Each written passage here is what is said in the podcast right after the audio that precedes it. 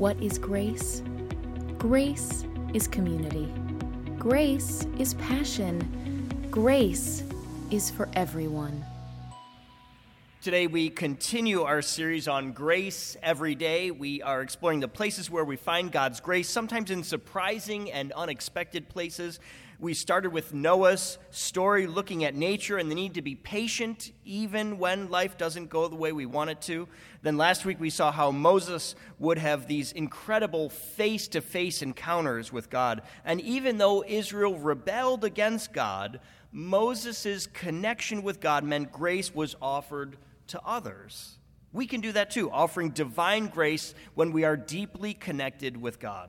So, grace is available not only to us, but to our friends and neighbors. It's up to us to deepen our connection with God so others can experience grace too.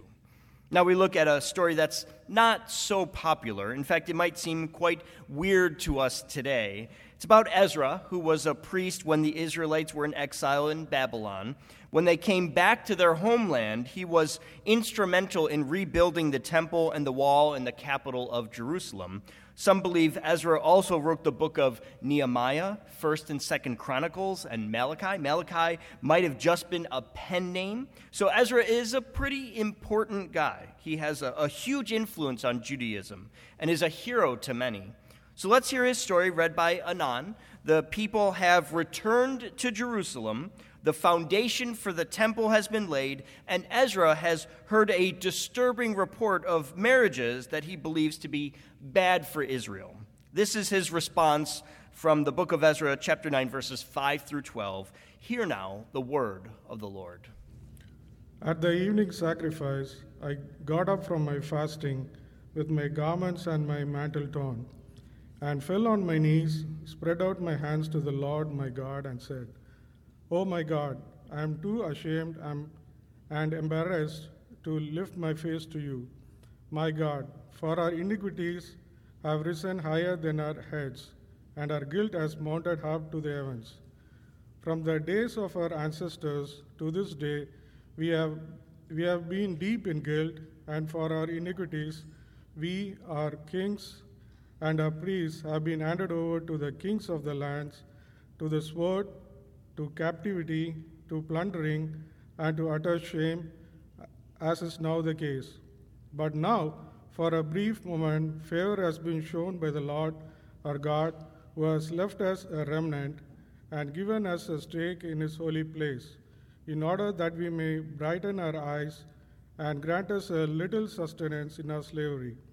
For we are slaves Yet our God has not forsaken us in our slavery, but has extended to us his, his steadfast love before the kings of Persia to give us a new life, to set up the house of our Lord, to repair its ruins, and to give us a wall in Judea and Jerusalem. And now, O, o our God, what shall we say about this? For we have forsaken your commandments, which you commanded by your servants the prophets, saying, The Lord that you the land that you are entering to possess is a land unclean with the pollutions of the peoples of the land with their abominations. They have filled it from end to end with their unclean, uncleanness. Therefore, do not give your daughters to their sons, neither take their daughters for your sons, and never seek their peace or prosperity so that you may be strong and eat the good of the land and leave it for an inheritance to your children forever. From Daniel chapter 2, verses 20 through 22, Daniel said, Blessed be the name of God from age to age, for wisdom and power are his. He changes times and seasons, deposes kings, and sets up kings. He gives wisdom to the wise and knowledge to those who have understanding. He reveals deep and hidden things. He knows what is in the darkness, and light dwells with him. This is the word of the Lord for the people of God. Thanks be to God. Let us pray. Lord, your grace surrounds us.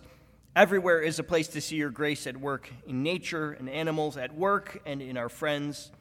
As we look at our families, help us to see not just a better way, but the best way.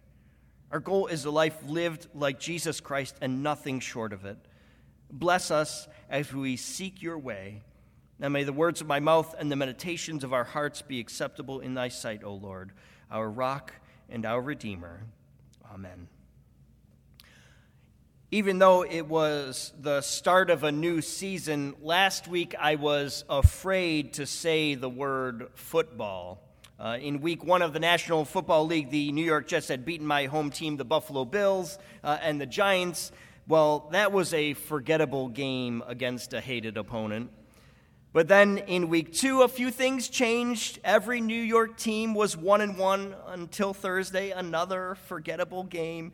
And I feel like I can finally say football in church and not get a tomato thrown at me.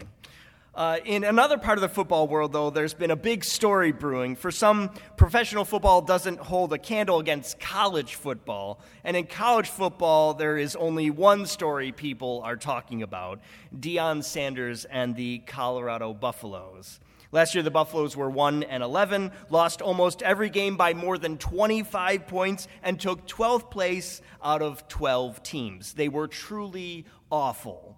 And then in the offseason, they hired Deion Sanders to be the new head coach. He gutted the team with 80% of players leaving with his hire. A bunch of new players joined and a new season started. The first game was against TCU, who were 12 and 0 in 2022 and got to play in the college playoff final.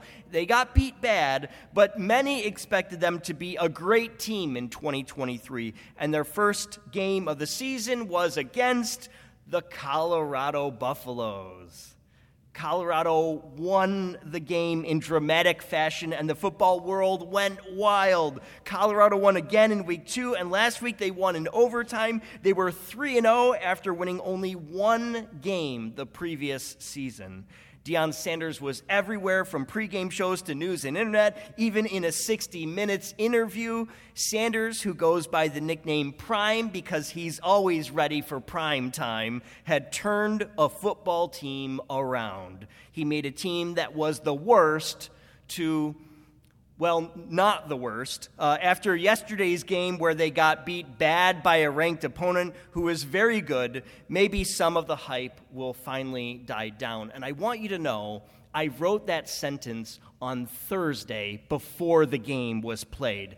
Uh, experts predicted the team to be 5 and 4 later in the season, so they went from unranked and considered worse than many other, um, more than 100 other teams, to 19th, and soon they'll have a new rank. I tell you all this not because I love football, but because the situation at the University of Colorado reveals an important reality in life. Sometimes things are good, and sometimes things are bad. Deion Sanders was a great player in his day in both football and baseball, but he wasn't great every day. A few years ago, he helped turn around another football program in Mississippi, and clearly good things are happening in Colorado, but neither program is perfect. Some people say Prime's team has players with flash, and I like that. Flash can be good, but it also means sometimes you aren't flashy. Sometimes, as a player, you can be downright mediocre. Some days you win, and some days you lose. Throughout a lifetime, you'll have your ups and downs graduation, a new job, marriage, a new child, a foreign adventure, or winning the big game can all be the greatest highlights of a person's life. But we can also experience a setback. Maybe it's school or work, a relationship that doesn't go the way we want it to, an unexpected loss, or a trip we've been looking forward to just doesn't go the way we had hoped. I have a trip coming up that I booked a year in advance and just found out the owner canceled my booking. I'm now scrambling trying to figure out what to do. It's going to be impossible for the trip to be what I had imagined it to be. Life does not always turn out the way that we want it to. Sometimes we lose, and sometimes we lose really big. So the bad news is that things aren't easy that we'll struggle, and setbacks will take longer than expected. I can even guarantee some failure along the way. But the good news is that a certain mindset, when those things happen, can change the way that we see them. Maybe you've heard of the differences in a fixed mindset versus a growth mindset. In a fixed mindset, we want to look smart, We uh, like to know what we're doing. Uh, we tend to avoid challenges, give up when there is obstacles. We see effort as fruitless or worthless. We ignore criticism and feel threatened when others succeed. That's a pretty dire mindset, if you ask me. Yet, how often do we catch ourselves thinking exactly like this? We don't want to look bad. We don't want to waste our time when things will never change. Yet, on the other side of the growth mindset that embraces challenges, persists when facing setbacks, sees effort as a path to mastery, learns from criticisms, and sees the success of others as inspirational, there's something beautiful on that side, isn't there? Can you see that difference mindset and how that can change things? Now, don't take, uh, don't take from this that we should ignore clouds in the sky. This doesn't mean we say everything is always bright and cheerful and perfect, even when it's not. This is not rose colored glasses. What it means is that there is an opportunity even when things are bad. It means even when we lose in prime time, next time we are going to come back better and stronger and faster. We are going to turn a season of obstacles into a season of persistence. Let's look at our scripture for today and see how this connects. I have to offer my apologies here. This is not a straightforward connection. This is probably one of the more complicated things to learn and understand about the scripture, so bear with me here. Uh, sometimes we look at the Bible and think this whole book describes God's perfect will. If you think that, I'm certain you've either never read the Bible or haven't dealt with the problems this thinking brings. So often, the Bible simply describes things as they are, not necessarily saying what God wants them to be. That's why study and interpretation is so important. In parts, it is a literal history of different nations. Sometimes we hear a character in the Bible tell something, and we assume that person is telling us what is right and good and true, but that is not always the case. For instance, in Second Chronicles, which Ezra would have written, the king is planning to go to battle and asks all 400 prophets in the land if he should go and fight, and they say yes. Then they realize there is one more prophet, Micaiah, who is missing, but the king hates him because he always says bad things. The king decides to hear him anyways, and Micaiah, when asked to go to see the king, says, As the Lord lives, whatever my God says, I will speak the truth to the king. He's a truth teller, and he won't back down, right? Then he's before the king, and the king asks him the question whether he'll be successful in battle, and Micaiah says, Go and triumph. Yep, you'll win, don't worry. It's the exact opposite of what the king expected. So the king says, No, no, you can tell me what God really says. So Micaiah speaks again, and this time completely changes his answer. He says, You'll be crushed, and the soldiers will scatter. Wait, what? Why did this prophet change his answer? Why would God say one thing, triumph, and then immediately switch to defeat. The reason is that the Bible is not describing exclusively God's view here. This is history, this is a story with back and forth, with context and nuance. Sometimes the Bible just tells us what is, even if it's not describing how we should live our lives. In those moments, I believe it's actually teaching us a very different kind of lesson. And that's what we see at times in the book of Ezra, where we hear about the foundation of the temple in Jerusalem. Generations before it had been destroyed, and as they return, they lay a new foundation for a new temple. It says the older people who had seen the original temple wept with a loud voice when they saw it, and many people shouted for joy. So, was the new foundation a good thing or a bad thing? The scripture isn't making a clear declaration one way or the other. It's simply saying some people saw it and were so sad about how small it was as they continued to grieve the loss of the first temple. And for some, they had never even had a temple before. This was new and seemed like a blessing from God. The scriptures simply record what happened, and different people understand it differently. In chapter 9, Ezra hears about mixed marriages Some Israelite men are marrying foreign women and vice versa, and he is overcome with grief. On its surface, this might seem like a pretty straightforward story. Marrying foreign women is bad. Israel broke the rules, so they will suffer until they change their ways. Ezra prays to God. The people realize their guilt, and they send the foreign women and children away so they are pure and holy once again. That's where the book of Ezra ends, but that way of reading the story is pretty close to a fixed mindset, if you ask me. Let's go back and examine it with eyes of grace and see if we can learn a bigger and better lesson from this story. Right after the foundation of the temple is laid and the people celebrated, another group comes to them. These were Israelites too, but they had never been captured and exiled to Babylon like Ezra and his community. So there are differences between them.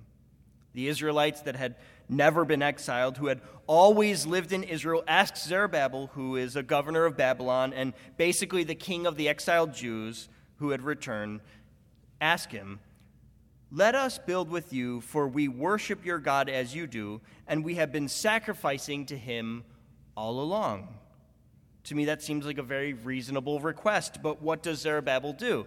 Does he welcome this help, uniting together family separated by war and generations? No. He says, You shall have no part with us in building a house to our God, but we alone will build to the Lord.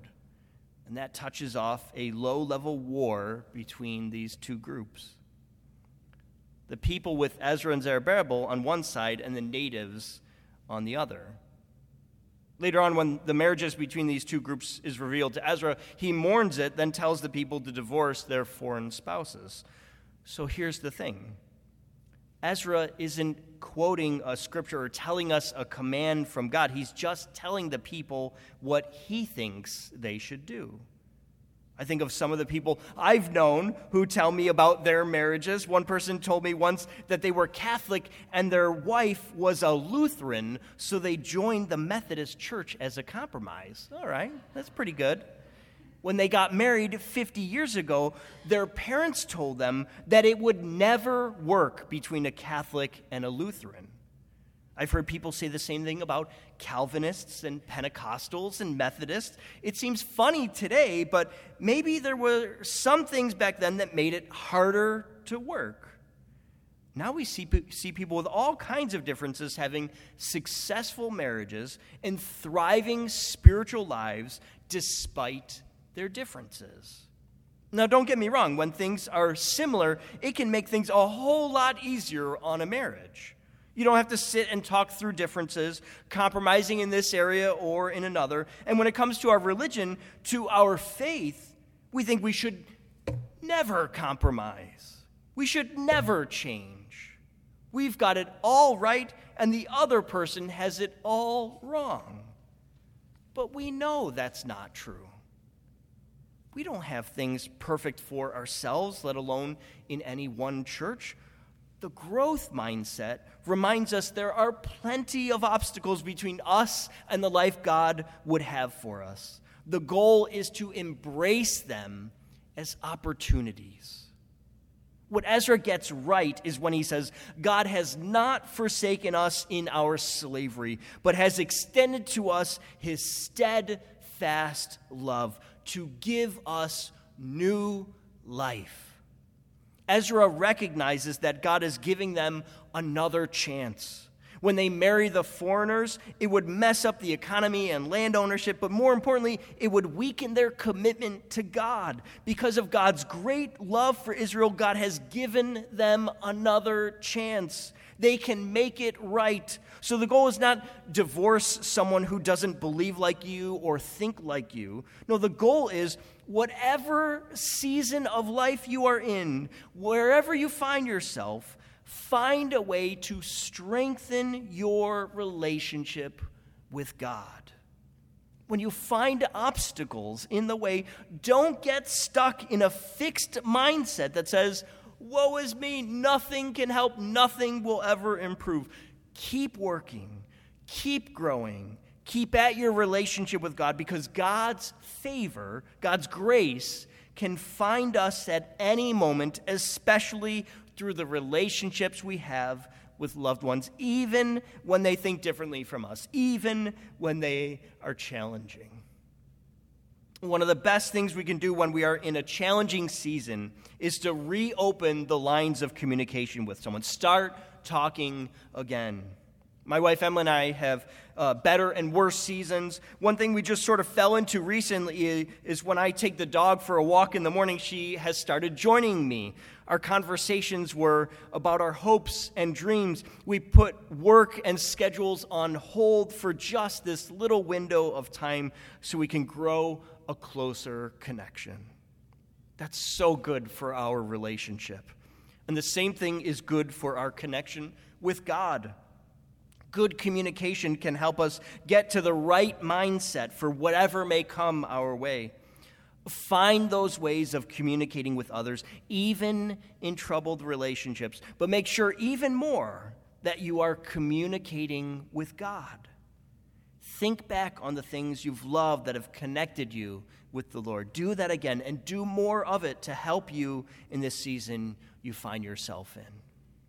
So let's end with this. Uh, Michael Lindsay is a president of a college, and he shares about the birth of his oldest daughter, Elizabeth. They quickly knew something wasn't quite right with her developmentally. When she was four months old, their pediatrician said, Well, I don't know what to say, but something is definitely wrong with your little girl.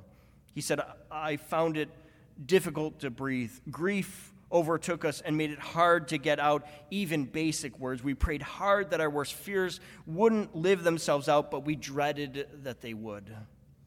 After three years of tests and specialists, Elizabeth was diagnosed with an extremely rare genetic disorder. She is only one of 500 people or so with, this known, uh, with known cases in the world, and there is no cure. It involves profound cognitive disability, legal blindness, and many challenges with internal organs. Michael says that parenting Elizabeth has been what he calls a heavy joy, filled with profound challenges, but also lots of happy moments. Has also taught him and his wife key lessons about being transformed by Christ. He writes Elizabeth is not drawn to fame or promotion. She reflects a more authentic way of Christian living, one that is less interested in appearances or achievement. She takes pleasure in simple things the taste of vanilla ice cream, the thrill of reaching heights in the backyard swing, the delight of listening to songs with a good beat and a familiar melody. And Elizabeth is genuinely happy when she pleases her father, clapping for herself when she hears my affirmations. Having Elizabeth in our family has helped us see the importance of vulnerability and simple obedience to Christ. The challenges bring a way of being that opens us up to fully pleasing the Lord in our call. So, whatever season you may find yourself in, ask yourself, how am I opening myself up to the call of God? How are you inviting the obstacles you face to grow you? It takes more than having a great team or great relationships around you. It takes more than a shift, even of your mindset. Nothing short of a commitment of everything to God could answer the Lord's call on your life, and it begins when you open yourself up to the Lord. As Martin Luther King Jr. once said, our very survival depends on our ability to stay awake, to adjust to new ideas, to remain vigilant, and to face the challenge of change. I invite you to see God's grace at work in this season of change in your life. Amen. Amen. For everything happening at Grace, check out our website at gumc.org.